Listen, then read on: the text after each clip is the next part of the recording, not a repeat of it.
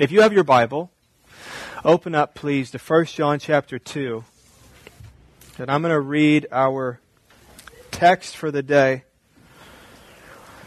We're taking one more break here from our Genesis sermon series, which will resume next Sunday. But this morning I'll be preaching from 1 John chapter 2, verses 12 through 14. And so I'd like to read that, and then I'll pray, and we'll get started. This is the Word of God. I am writing to you, little children, because your sins are forgiven for His name's sake. I am writing to you, fathers, because you know Him who is from the beginning. I am writing to you, young men, because you have overcome the evil one. I write to you, children, because you know the Father. I write to you, fathers, because you know him who is from the beginning. I write to you, young men, because you are strong, and the word of God abides in you, and you have overcome the evil one. Let's pray.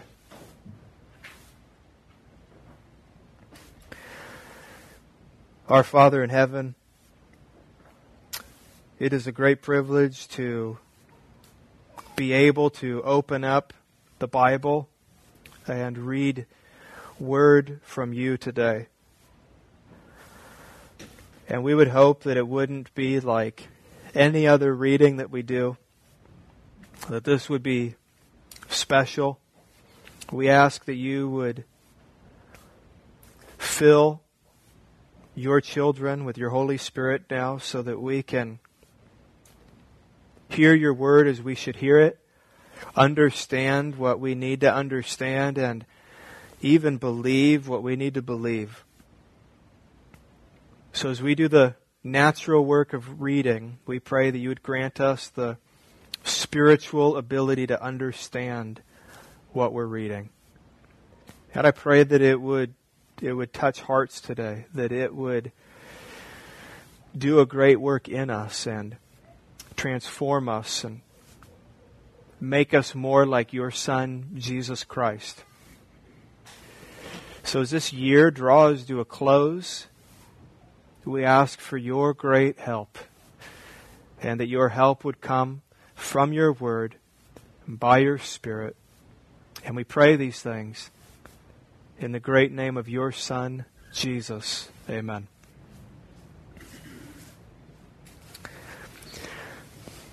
So I've done something the past two years at the end of the year in our last Sunday together, and I'd like to keep that up again this year. And I'd like to close this year 2013 with a sermon that does this, or has this as the goal to encourage you and to encourage myself to read our Bibles more. That's it. That is the goal today. That is the, the motive behind choosing this text and preaching this sermon is as the end of the year comes to a close, I want to encourage all of you again to read your Bibles more. For many of you, the end of the year is a time of year where you make resolutions. Some of you make resolutions for the next year. Some of you have totally given up on making resolutions. Some of you have given up on making resolutions because, like me, you've made resolutions and you've broken them in a matter of hours. And that frustration has led you to say, you know what, I'm, I'm, I'm done making resolutions or promises to myself or to God or to others about what I'm going to do in this, in this next year. But if you are like me, uh, there's something about this time of year, the, the dawn, the brink of the new year, where I just sort of find myself evaluating the last year. I think about what I'm not happy about and what I'd like to see change and, and what I'd like to work on this year that I didn't work on enough last year. Things I'd like to see go differently. Sort of evaluate my year and look ahead to the new year with some ideas of what I hope to see God do. So in case some of you are thinking that way, this would play right into that because the encouragement I want to bring home is for each of us to read our Bible more. And that's what brings us to 1 John chapter 2 verses 12 through 14. Now remember this, Bible reading and prayer, I've said this many times, Bible reading and prayer are interdependent. You cannot have one without the other. Where there's Bible reading, there's got to be prayer. And where there's prayer, there's got to be Bible reading. They work together. Bible reading and prayer work together as these twin means of grace that God uses to conform us into the image of His Son, Jesus Christ. Romans chapter 8 verse 29 says, For those whom God foreknew, He also predestined to be, this is that phrase I just used, conformed to the image of His Son, in order that He might be the firstborn among many brothers. So if you're a Christian here today, this is what Paul is saying about you in Romans chapter 8, verse 29. He's saying that God has saved you, but He's also saving you.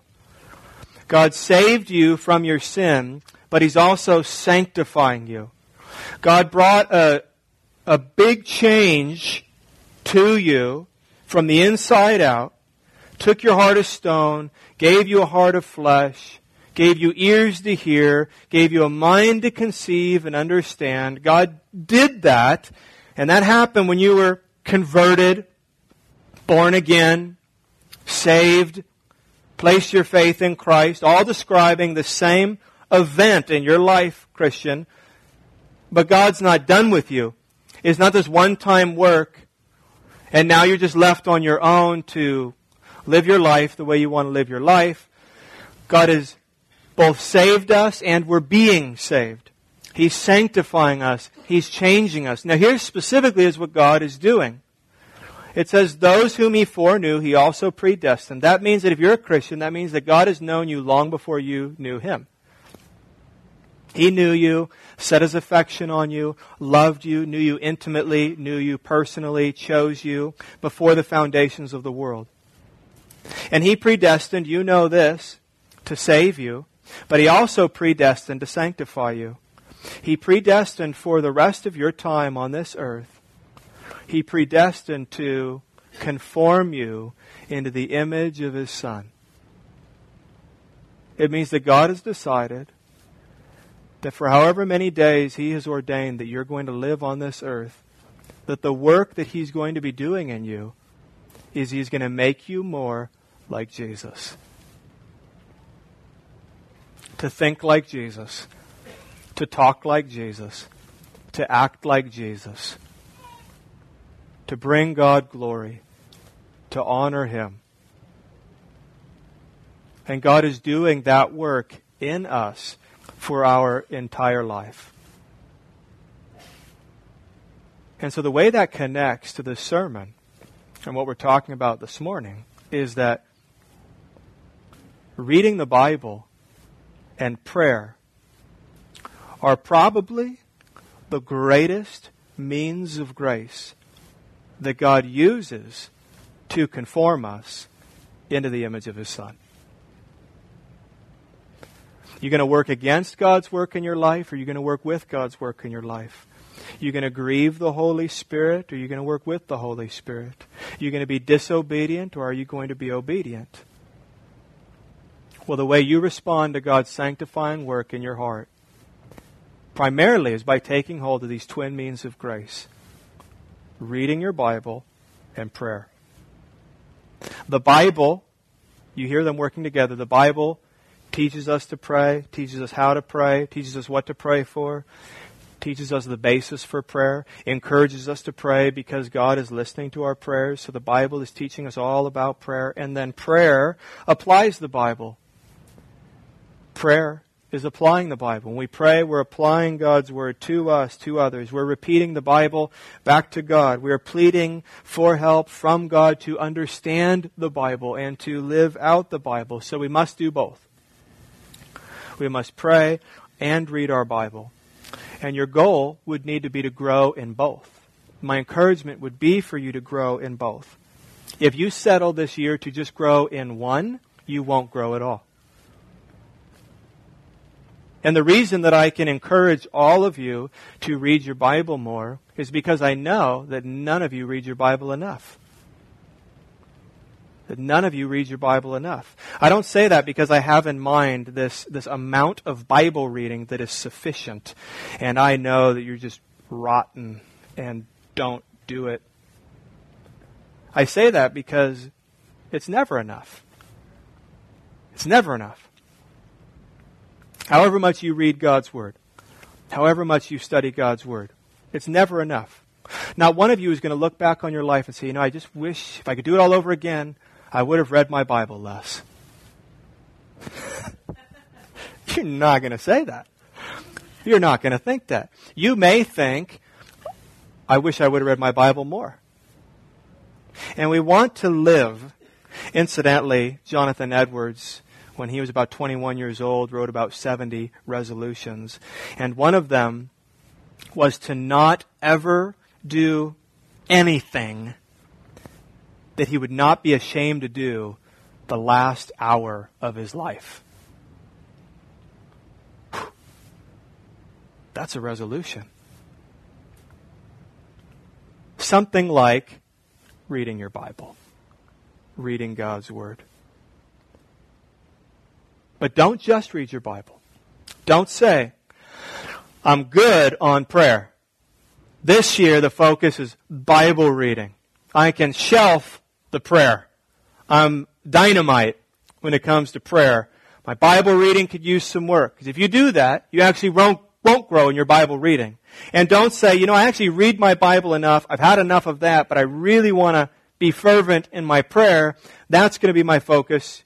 You can't have one without the other. Bible reading, and prayer.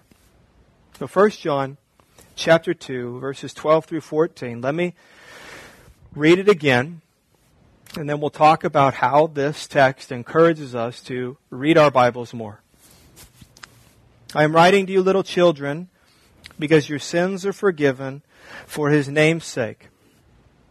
I am writing to you, fathers, because you know him who is from the beginning. I am writing to you, young men, because you have overcome the evil one. I write to you, children, because you know the Father. I write to you, fathers, because you know him who is from the beginning. I write to you, young men, because you are strong, and the word of God abides in you, and you have overcome the evil one. So there's three peoples that Paul is talking to. John, I'm sorry. Do you hear that? There's three different groups of people. Little children, he addresses twice, or children.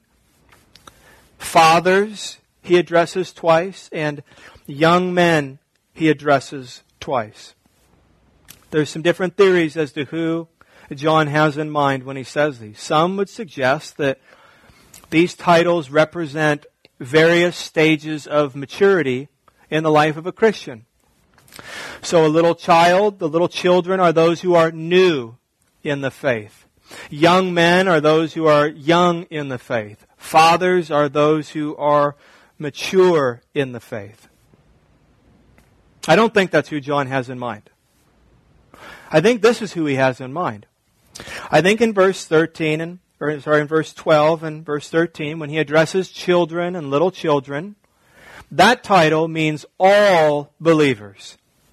And the reason I think John means all believers is because children or little children is one of the, his favorite titles in this book that he uses when he's talking to all believers. So as he's writing this letter, he'll say, as he's addressing all believers, he'll call them either beloved or children or little children. So I think he's speaking generally to all Christians when he says little children and children. And I think when he addresses young men and fathers, he means just that. He means those who are young and who are in the faith, and those who are older and who are in the faith. So when he says little children, all believers, young men, those of you who are young in age in the faith, fathers, those of you, men and women who are older in the faith. Now for our focus, I'd like to zoom in on verse 14. Specifically, the last part of verse 14. Let me read it again. I write to you, young men, because you are strong, and the word of God abides in you, and you have overcome the evil one. Now I think that John, in verse 14, when he speaks to young men, answers a question that might be brought up when we read his address to the young men in verse 13. This is what I mean. He's addressed young men before, back up in verse 13, but he said less then. The first time he addressed the young men, he said, I am writing to you young men, look at 13b. I am writing to you young men because you have overcome the evil one. Now that is a big statement. I am writing to you, young men, because you have overcome the evil one. That's a, that's a huge accomplishment. Who wouldn't want to overcome the evil one? He's talking about Satan, the devil, the dragon. Young men, he says, you have overcome the evil one. He's saying you have won. You've defeated you have victory. Everyone wants to know how do we have that kind of victory? All of us want to overcome. All of us want victory. All of us want to win. Some of you may say or think, no, I'm not interested in that. That may even sound kind of proud to you. I'm not interested in overcoming. I'm not interested in winning. I'm not interested in victory. Well, let me say it negatively. Are you interested in losing?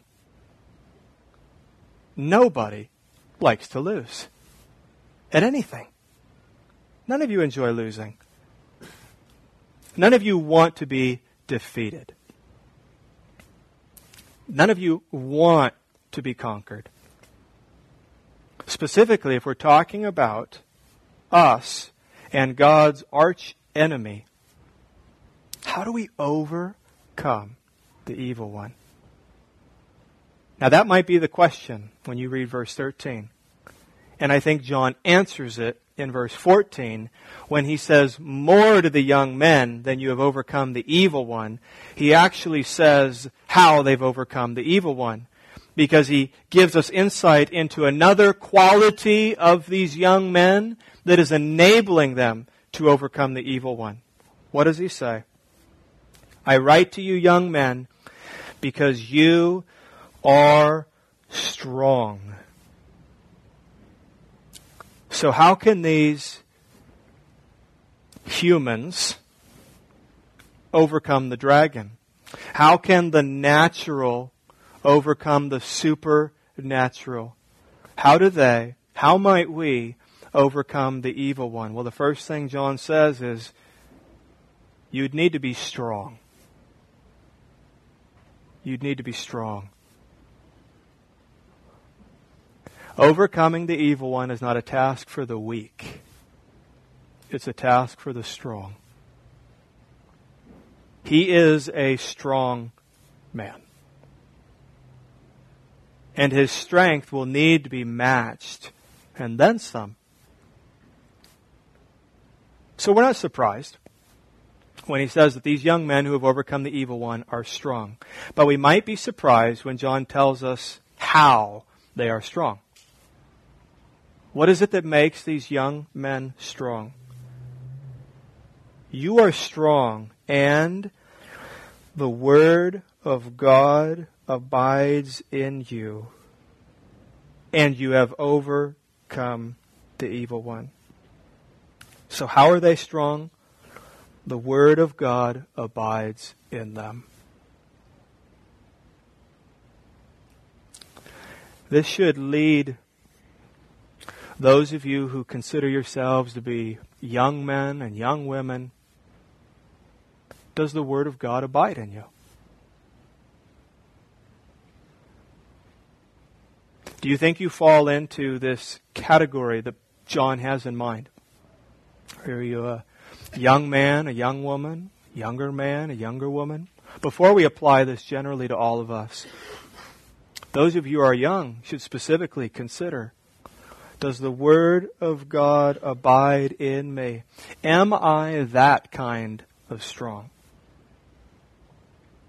Are you strong in the world or are you strong in the Word? Because they're different. And you can be strong in the world and not strong in the Word. You can be strong by earthly, worldly measures, and you can be weak in the Word, and you can be weak spiritually. That means that you can be strong in the world's eyes, and you can be being overcome by the evil one, often and not even knowing it just willing prey to your great enemy. Or you could be strong in the Word. Those are the options. So ask yourself, are you strong in the world or are you strong in the Word? Are you merely successful? You have lots of accomplishments, accolades, and you've achieved much in this lifetime. You're powerful. You are persuasive. You are popular. You are wealthy. None of these things are necessarily bad, but none of these things are ultimate.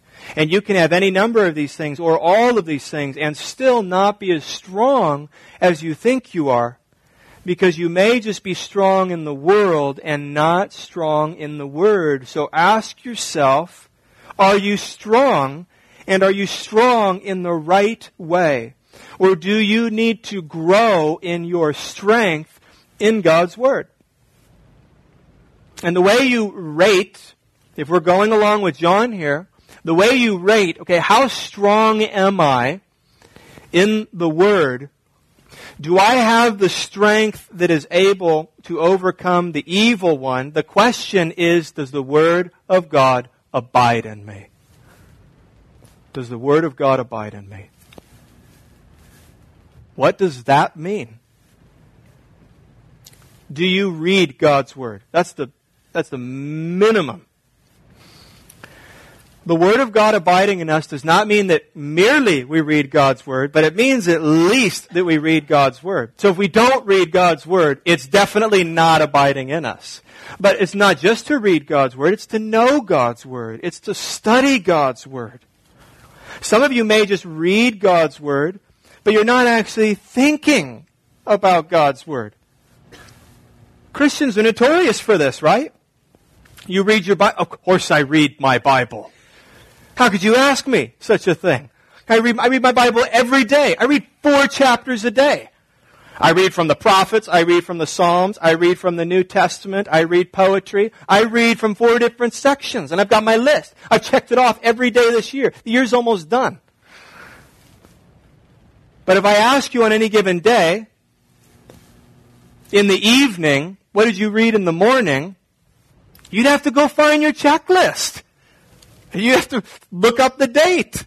And you'd have to, because this is a clue. I do this. It's a clue that you didn't actually even think about what you read. You just read it. And you read it to get that guilt off your shoulders, right? because you had gone a few days without reading God's Word, and so that monkey was on your back now. And how do you get the monkey off? You go check the list. It's like a rung on the ladder that you've got propped up to heaven. So check, I read God's Word. Oh, I feel better now. I feel better. What did you read? I have no idea. But I just feel better now. I feel good. What have you done? You've just merely read God's Word. Are you any closer to God's Word abiding in you? Probably not. So we're not there yet. God's Word is not abiding in us if we're just talking about sticking to our Bible reading plan. I love Bible reading plans and I hate Bible reading plans. I love them and then they become an idol and I've got to get rid of them. I love them and then they become an idol and I've got to get rid of them. Because I end up just reading God's Word and not actually thinking about God's Word, applying God's Word, studying God's Word. So do you read God's Word? Do you know God's Word? Do you study God's Word? As you live your life, does God's Word come to mind? Is it in you in that kind of way so that when you are facing a decision, you have Scripture come to mind? I mean, maybe sometimes you've got to Google your problem or you've got to go to a book or you've got to go to a concordance, but many times you just have Scripture that comes to mind when you're facing anything and everything in your life. Is that happening? That's moving closer to the Word of God abiding in us. Does, do the decisions you make, does the way you live your life, does the way you spend your time, do those things you seek for entertainment, the way you have carry out your conversations, the things you put on your task list, the goals that you set, is that flowing from a rootedness in God's Word? Or is it detached? Because the kind of strength that John is talking about that enables you and I to overcome the evil one is the Word of God abiding in us. So the foundational observation, if it's not clear, the foundational observation we have here quickly is that your strength to overcome the evil one comes from having the Word of God abide in you. And now let's talk about that more specifically. What is the work of the evil one? What is it that the enemy seeks to do with God's people? Specifically, how is he trying to destroy God's people? How is he trying to ruin your life? How is he trying to steal your joy? How is he trying to take you away from Christ? What is it that the evil one is doing? And then how does the Word of God abiding in us enable us to have the strength to overcome the enemy? So let's look at two activities of Satan. There are basically two tricks that he uses. Two tactics. He doesn't have this enormous repertoire that he uses and draws from in his war against God's children and God's people. The reason he doesn't have that is because he doesn't need to. He's found two things that work super well over and over and over again. And so there's no new tricks. Christians keep falling for them over and over and over again ever since Adam and Eve, where we see what becomes paradigmatic for all Christians. It works, and so he keeps using these tactics against God's people. And there's just two main activities of this dragon accusation and temptation. And almost everything that he does falls into one of these categories. He accuses me and he tempts me. I fall prey to his accusation and his temptation. So, number one, let's look at accusation. Number one, accusation. Let me read a couple verses. Zechariah 3 1. Then he showed me Joshua the high priest standing before the angel of the Lord, and Satan standing at his right hand to accuse him. There it is, accusation. And then in Revelation 12, 10 through 11. And I heard a loud voice in heaven saying, Now the salvation and the power and the kingdom of our God and the authority of his Christ have come, for the accuser of our brothers has been thrown down, who accuses them day and night before our God. And they have conquered him. They've conquered him, just like John's talking about overcoming him in our text. How have they conquered him? By the blood of the Lamb and by the word, there's the word again, of their testimony. For they loved not their lives even unto death. So one of the names for Satan is the accuser. And one of his great weapons is accusation. In Zechariah 3:1, the prophet Zechariah is given this vision and he sees Joshua, man of God, and he's standing before God. There's someone else there. And it's Satan. And Satan is accusing Joshua. And then John is given this vision that he writes about in the book of Revelation regarding the future. And there he names Satan the accuser of our brothers. And what is it that he is doing? What is it that he has done? Who accuses them day and night before our God. So, number one, tactic of Satan, where he tries to overcome Christians, is accusation. Here's how I understand this.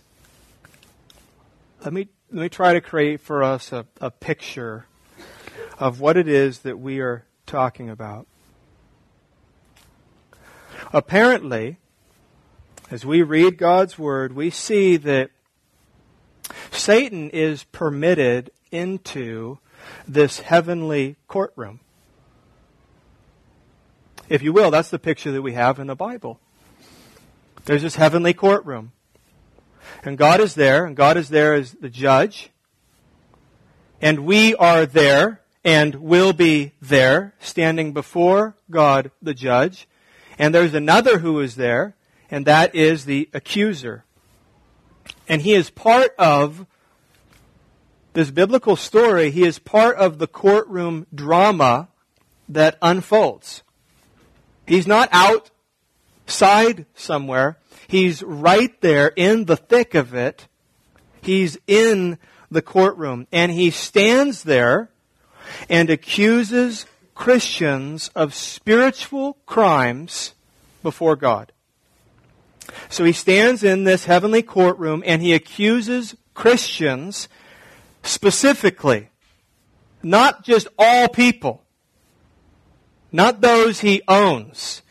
But he's after Christians. God's children. And what is he doing? He's accusing them, he's accusing you, accusing me of spiritual crimes before God. And he is delighting in the thought of God destroying us based on our crimes against God.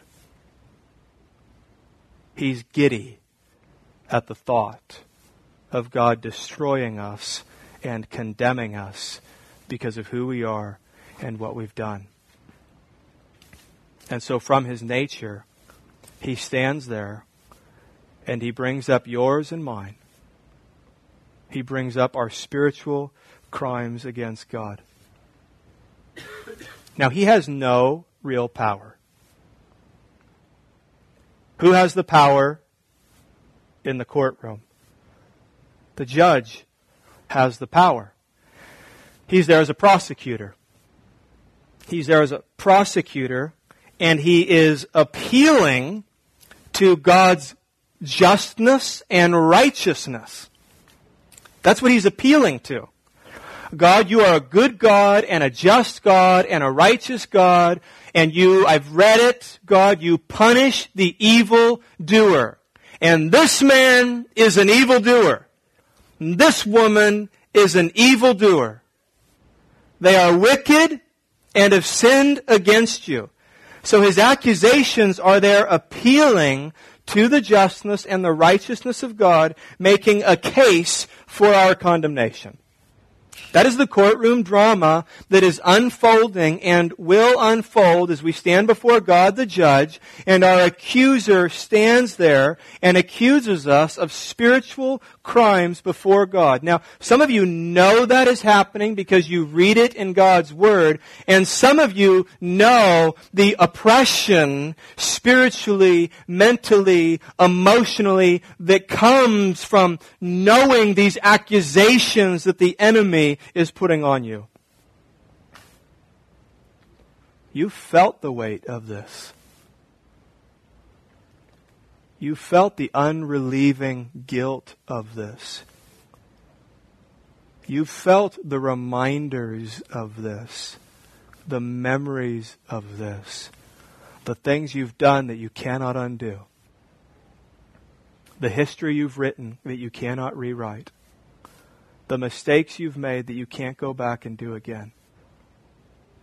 Some of you are haunted by the accusations of this dragon. Now, my understanding is that many of the dragon's accusations, perhaps all of them, are true.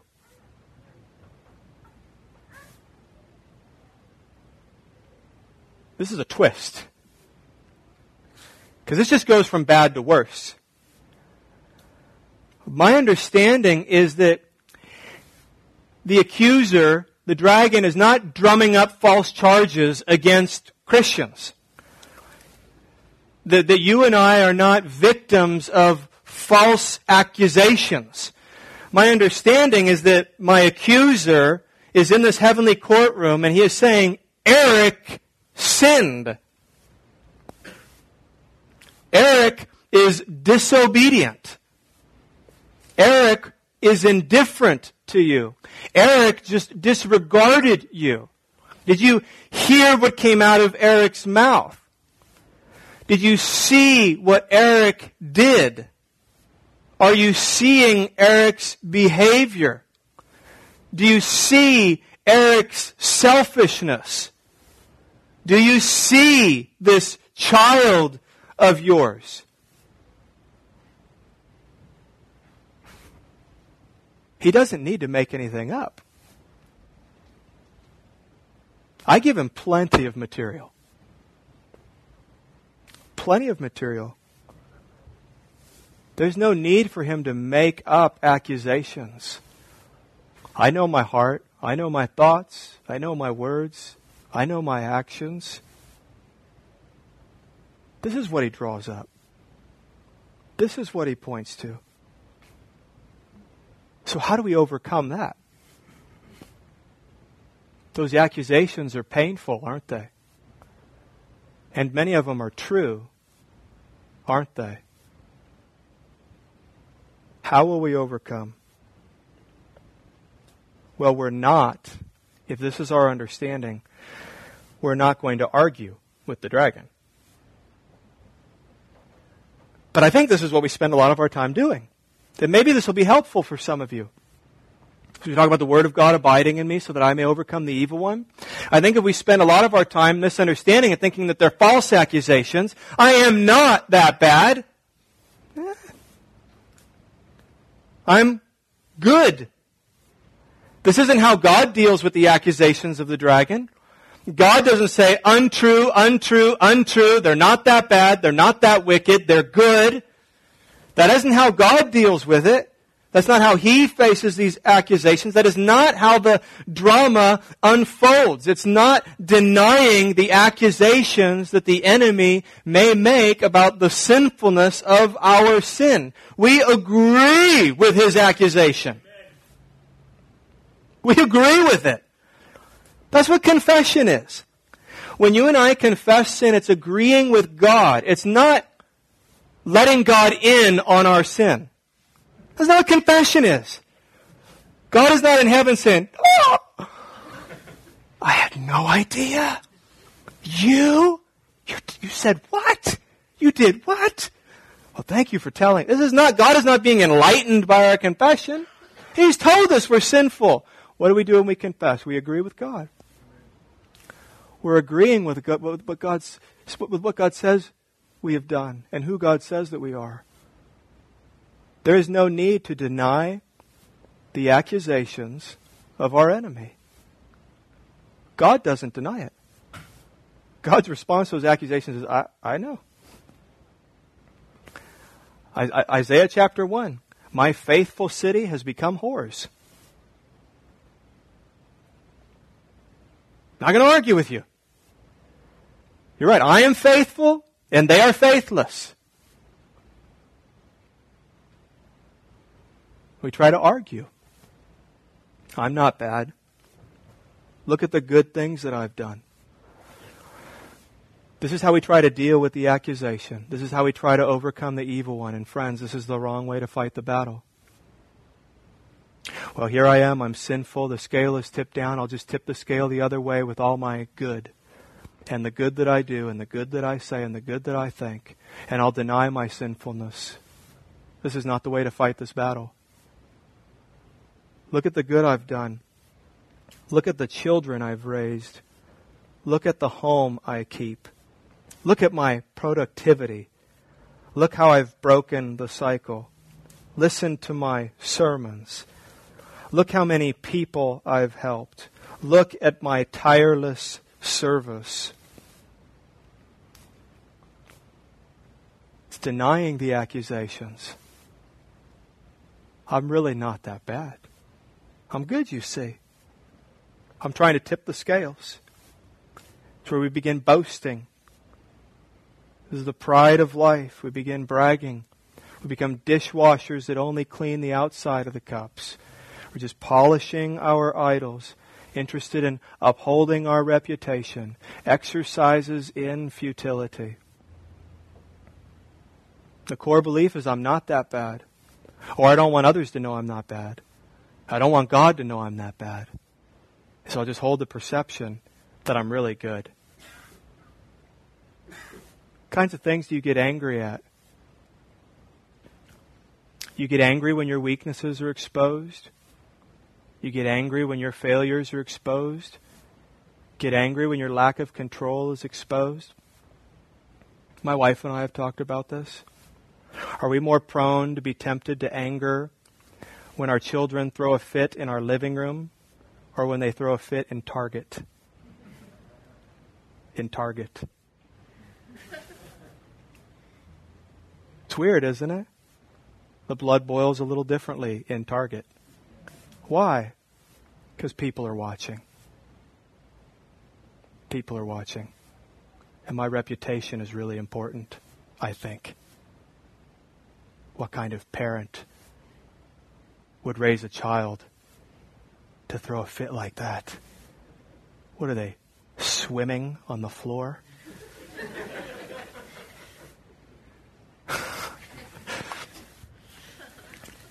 Embarrassed, right? Embarrassed. Get your stuff, guys. We're out of here. What's going on? Why? Why am I reacting differently? Why am I upset? They're messing up my idol. I'm trying to balance the scales. The way I'm trying to overcome the evil one saying, not true, not true, not true. I'm not a failure. I'm not wicked. I'm not sinful. I'm good. I'm great. Look at my family. Look at my kids. Look at my marriage. Look at my car. Look at my home. Look at my church. Look what I've done. What is all of that trying to do? Do I have hope in that? Am I resting in that? Is that what I want people to see? Is that what I'm angry when people don't see? Am I angry that someone might get the wrong impression that I'm not as good as I think that I am? See, if you agree with these accusations, and we don't fight the battle that way, we become less concerned with this reputation. So we don't argue. We don't argue with the enemy. Well, we know from John that we have to be strong, and we know our strength is from the Word of God abiding in us. So we need to remember what we've learned. We need to remember what we're learning in the Word of God.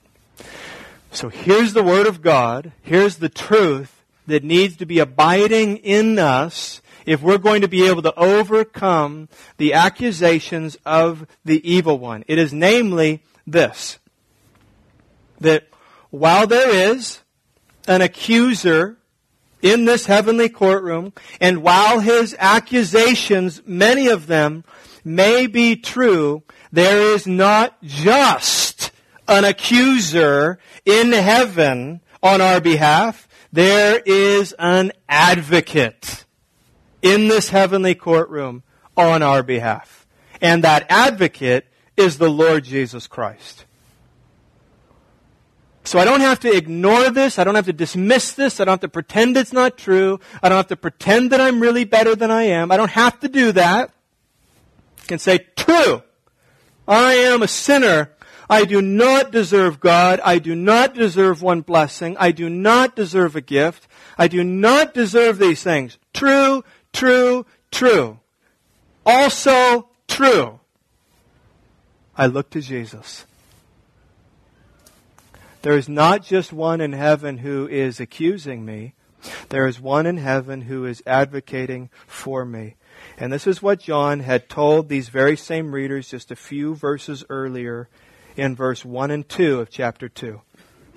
My little children, I am writing these things to you so that you may not sin.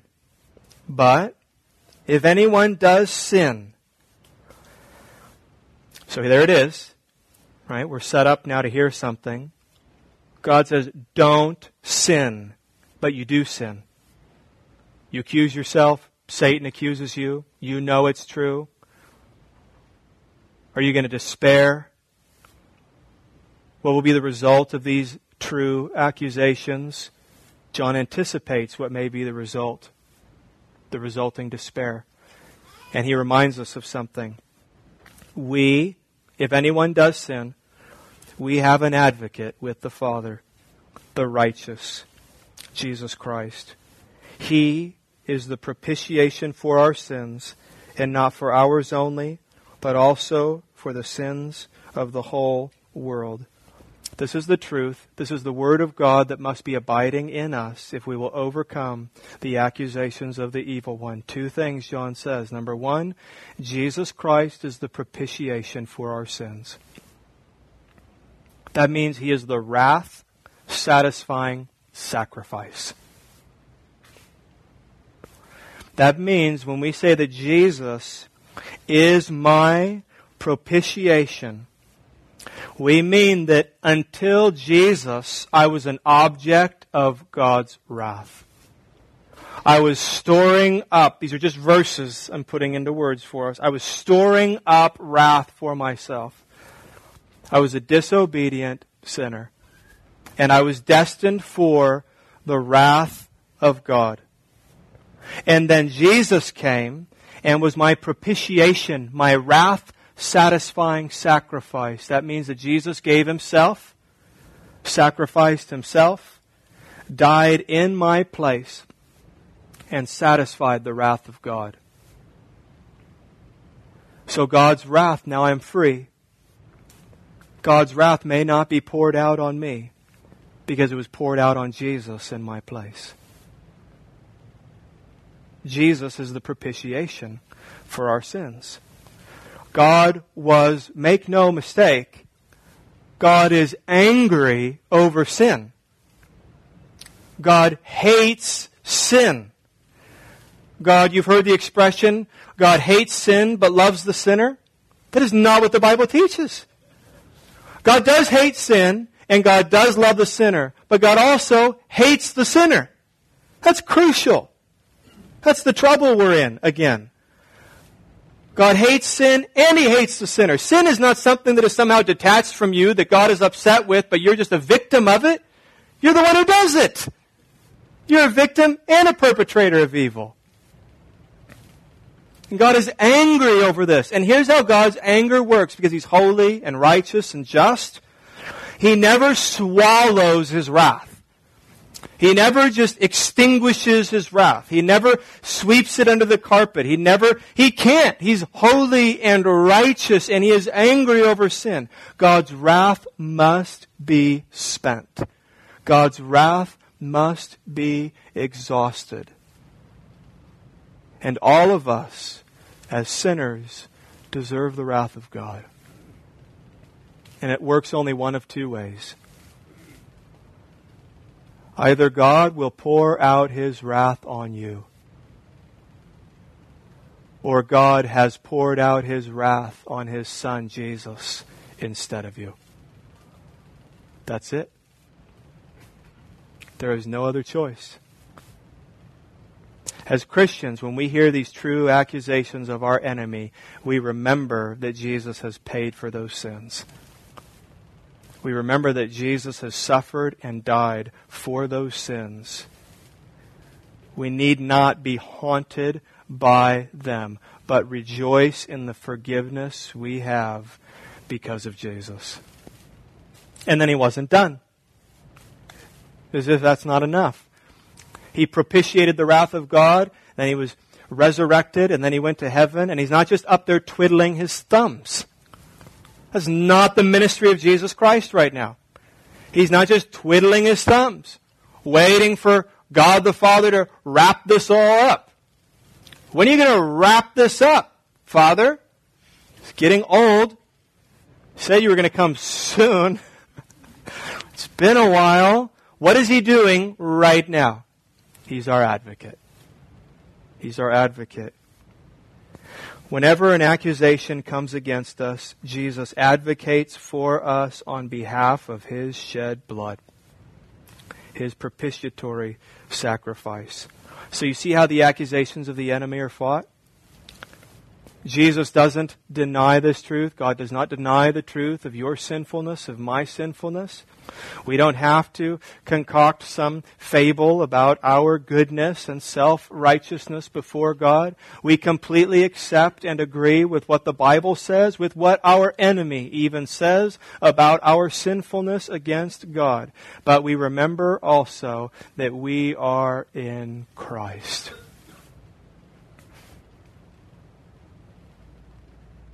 And what is Jesus doing as our advocate? You're right.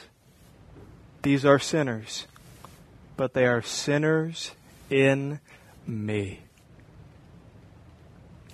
And the life I've lived is on their behalf. And the death that I have died is on their behalf. They belong to me. Where I go, they go, including eternity with God in heaven.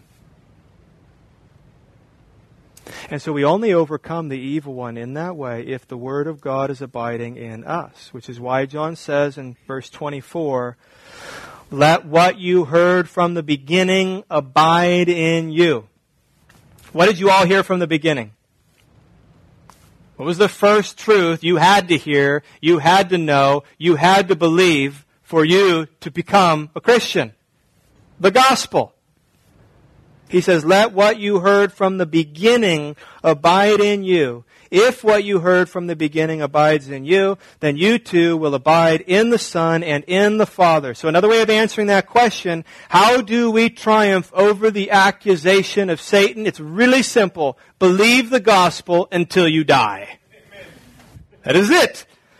Believe the gospel until you die. That is those in Romans 12 who conquered the evil one, the accuser who was accusing them night and day. How did they conquer him? By keeping their testimony.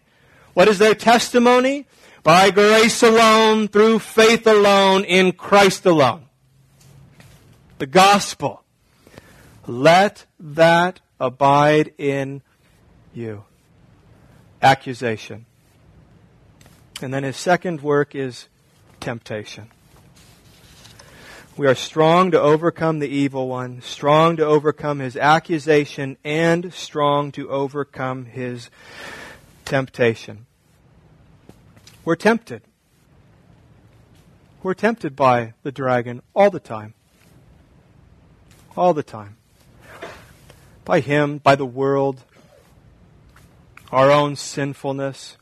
He's behind it all. The temptation. It's a major tactic he uses. Now, in your Bible, in the New Testament, when you read the word tempt and you read the word test, being tempted by Satan, being tested by God, same word. Same word.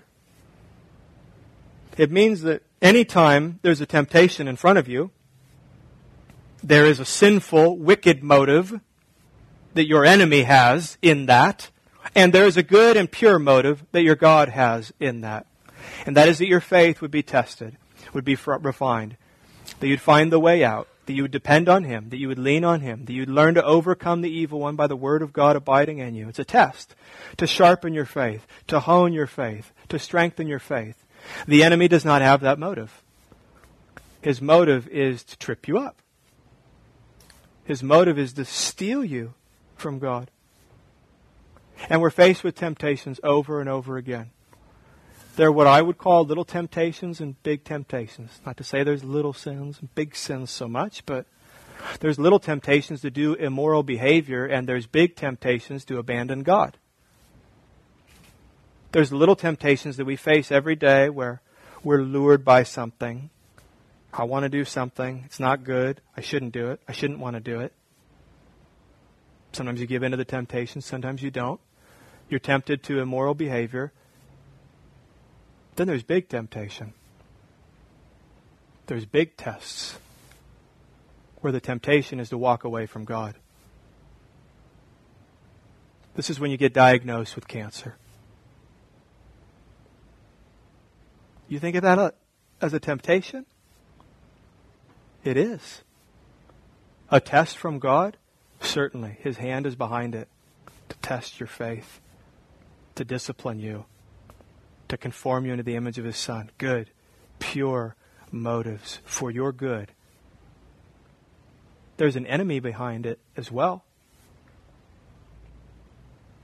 The temptation is to walk away from God. Pain presents temptation, suffering, family strife, divorce, wayward children, loss of a job, natural disaster, being abandoned. All of these are great temptations, aren't they? Who will you turn to? Well, how does Satan work in those? Remember what he did in the garden? He lied. John 8 says he's the father of lies. He's always lying. He's always trying to get us to interpret life and interpret circumstances wrongly. And the fight is that the Word of God would abide in us so that we would see things truthfully. Oh, you got cancer, did you? God is bad. He doesn't love you. He's not interested in your good. How is cancer for your good, my friend? You say God is sovereign. You say God is exhaustively in control of all things. Those of you who believe in the exhaustive sovereignty of God, your enemy will remind you of that doctrine when pain comes into your life. And the lie that will accompany it is, is this First, the truth. You know, God's hand is behind this. You believe that, don't you? Don't forget that doctrine. His hand is behind. You lost the job. God's hand is behind it. Your marriage is falling apart. God's hand is behind that. But then a lie, not truth. God is bad. He doesn't love you. Friends, how will you fight that battle? How will you overcome the evil one? I can tell you this you will not fight and you will not overcome the evil one if no truth from God abides in you. If the Word of God does not abide in you, you will cave. You will buckle. He lied to Adam and Eve in the garden. God had loved them, blessed them, given them so much, one rule, one tree, and Satan came and told them, God is bad. God is bad. And then the second lie he always uses, sin is better. God is bad and sin is better. God's bad. He's trying to ruin your fun. Doesn't want you to be a king like him. You should take the crown. Assert yourself. Let's start a rebellion. Let's start a coup. You can do this. You could be your own gods. You want to be like God? Eat the fruit. What did they do? Said, well, looks good. This guy makes a lot of sense. Let's do it. And there's the pattern. Two lies he always comes back to. God is bad. Sin is better. The truth is that God is good. And the truth is that sin is not better. Jesus is always better. Do some of you see that working out in your life when you're tempted and when you sin? Have you been able to slow down in your mind the steps to sin enough to where you actually see your mind warping and believing lies? Now, some of you may just be so deep in sin and so habitually sinful that you're just automatically sinning and there's really not much thought that goes into it, which is not a good thing. But some of you, there's premeditated, there's voluntary, there's thought out giving into sin. The temptation is there and it resides for a bit, moments or hours or days and the Word of God abides in you, and you battle and you deal well, but then there comes a point where you give in. And have you been able to see the truth of what happens before you give in? Because, friends, it's this you believe the lies of the dragon. You know what? Sin is better. I need this. I need to do this. God is wrong. God is not right. I don't have the strength. I can't resist. I have to have this. I'm going to do this. You see the thoughts? You're not a robot. We think and reason our way into wickedness. Every time. Friends, slow down and see now the importance of the Word of God abiding in us. We have nothing else to arm ourselves with. We have nothing else to arm ourselves with.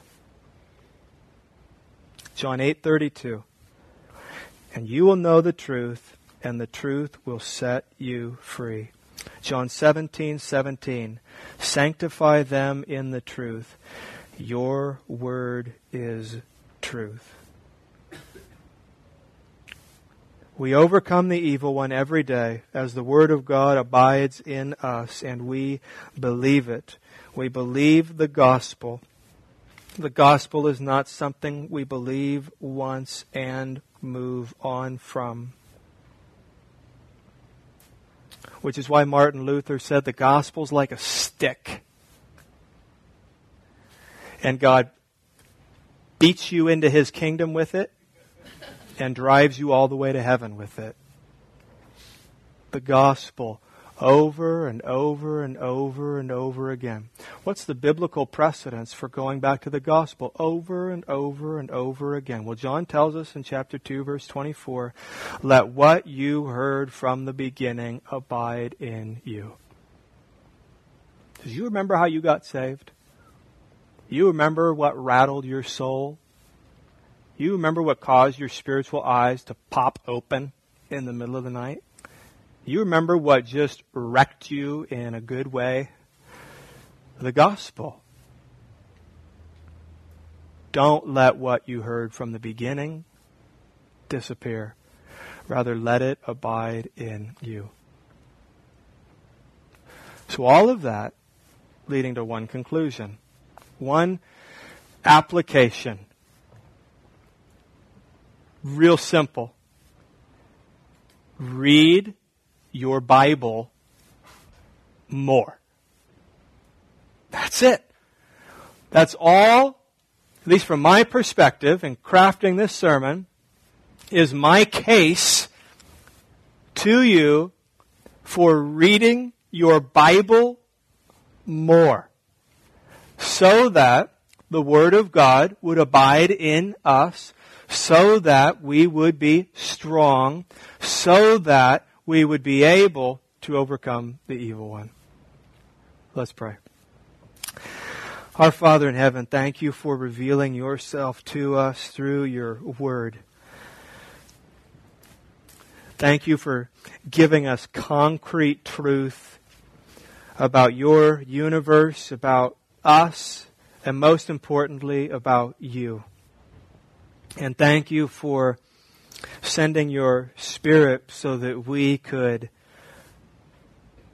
know this truth and not just hear it, read it, but to know it deep down in our hearts, deeply in our minds, and deeply in our souls, that we would know this truth. And this truth would set us free.